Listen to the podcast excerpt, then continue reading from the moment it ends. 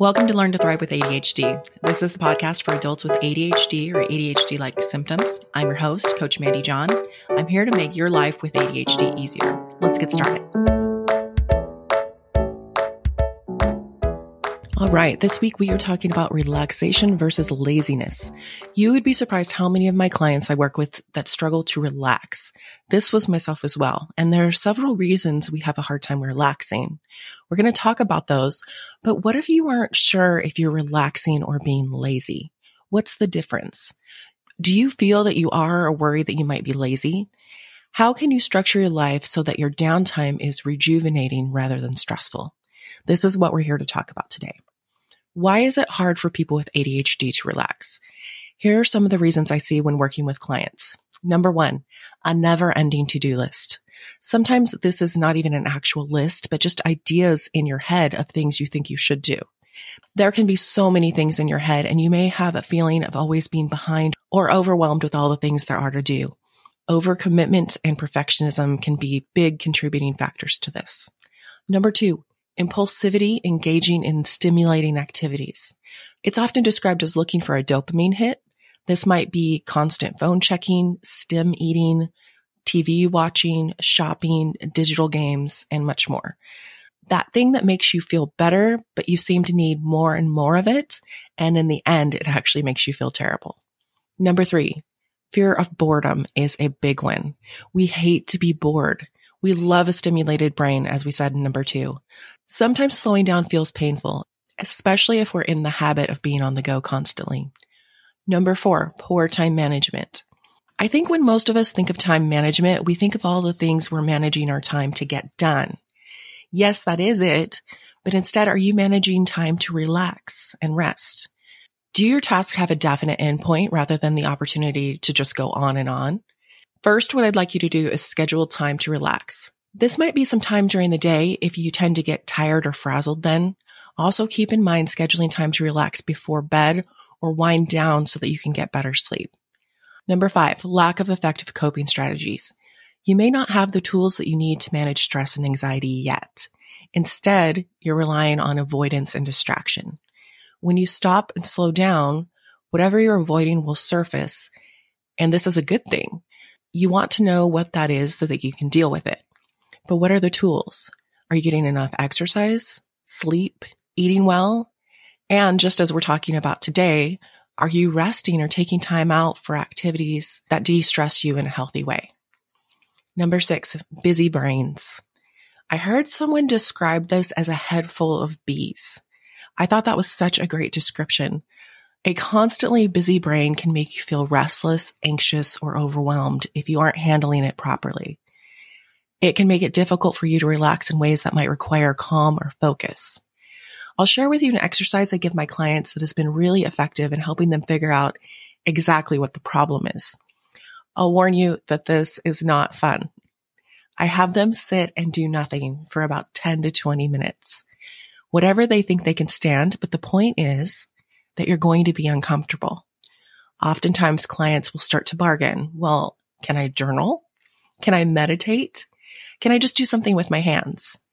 And I say, no, nothing. Your job is only to notice how you feel while you're doing this. What comes up for you? You might see how this brings up discomfort by just thinking about it. You may feel uncomfortable as I'm saying it. I want you to ask yourself why. Why is it not okay for you to stop? If you really want the answer, try this exercise. I had one client do this assignment and realized that when she was a little girl, if she wanted to do something like relax and read a book, she would have to hide because if she were caught, she would be given something to do. Whatever comes up for you is just good information. I encourage you to question it. Why do you always have to be doing something? So what is the difference between rest and laziness? We're going to go into the actual definition here. Rest is a noun and a verb that refers to the state of relaxation, refreshment, or recovery after physical or mental exertion. It involves taking a break from activity to regain one's energy or composure. Rest is a deliberate, purposeful act of allowing the body and mind to recuperate, often leading to a sense of relaxation and rejuvenation.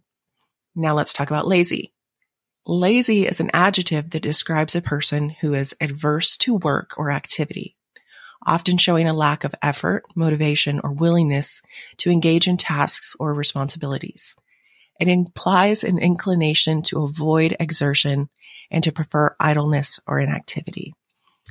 So basically, lazy conveys a negative perception of someone who avoids work or effort, while rest refers to the intentional act of taking a break to relax and recover, which is considered a healthy and necessary part of maintaining your well-being.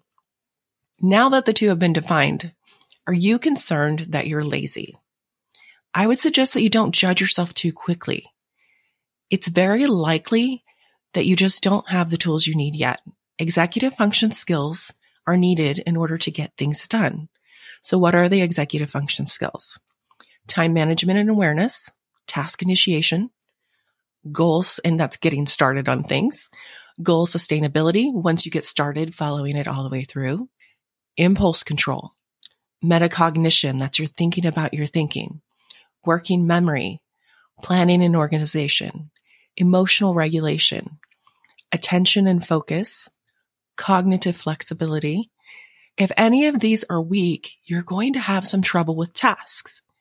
It's extremely likely that several of these are weak when you have ADHD.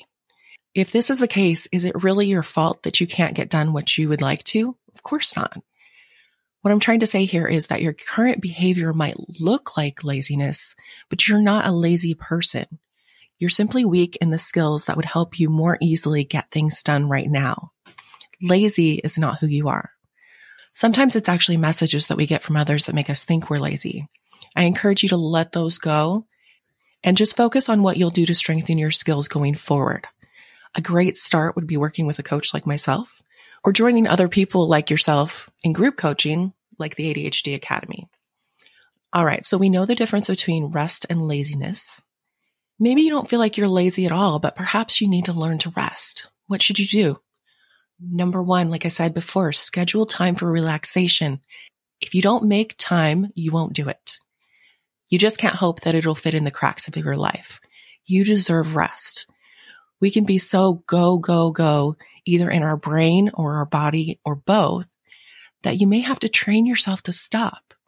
There's always more to do, but you have to decide what's enough and what's reasonable for one day and to stop and rest. Number two, decide what you will do. Create a list of things that give you a break and make you feel relaxed and rejuvenated. I'm sure this will sound boring for many of you, but I love jigsaw puzzles. As an ADHD or diagnosed hyperactive, it can be really difficult for me to physically stop. So with jigsaw puzzles, I actually get to sit down and concentrate on the puzzle and trick my brain into resting. Honor your relaxation time. When it comes time to relax, you likely won't want to do it. This is completely normal. We resist what we plan even when it's good for us. Don't make this a problem. Just remind yourself this time is scheduled for relaxation and there's nothing else I'm supposed to be doing right now. Your brain will want to remind you of all the things that you could be doing. But remember, you planned this with your higher brain when you were calm and thinking clearly. Your past self set you up for this moment of relaxation. Take it. If you struggle to do things for yourself, take this downtime for those in your life. When your mental and physical energy is topped off, how much better will you be for the people you care about? Will you be more patient, kind, present? What can you accomplish once you get back to work if you've taken the time to rest? How much better of a job can you do? The fact is, we don't have to do it all. We live in a world of such abundance. You will never get all the work done. You will never read all the books or finish all the projects that you dream of. That's okay. That is the way the world is designed today. We have to learn to constrain and be good with what we do get to do. This would probably be a great place to talk about how I've been doing my to-do list lately. First, I'll share that the most important things on my list get put on my calendar with a specific day and time that they will happen. That being said, the problem I was running into was getting to the end of the day, feeling busy all day, but also feeling like I didn't get anything done. If you're not a list person, that's okay. You might pull a concept out of this that works for you on my list, when I would do things not on the list, I would add it and mark it out.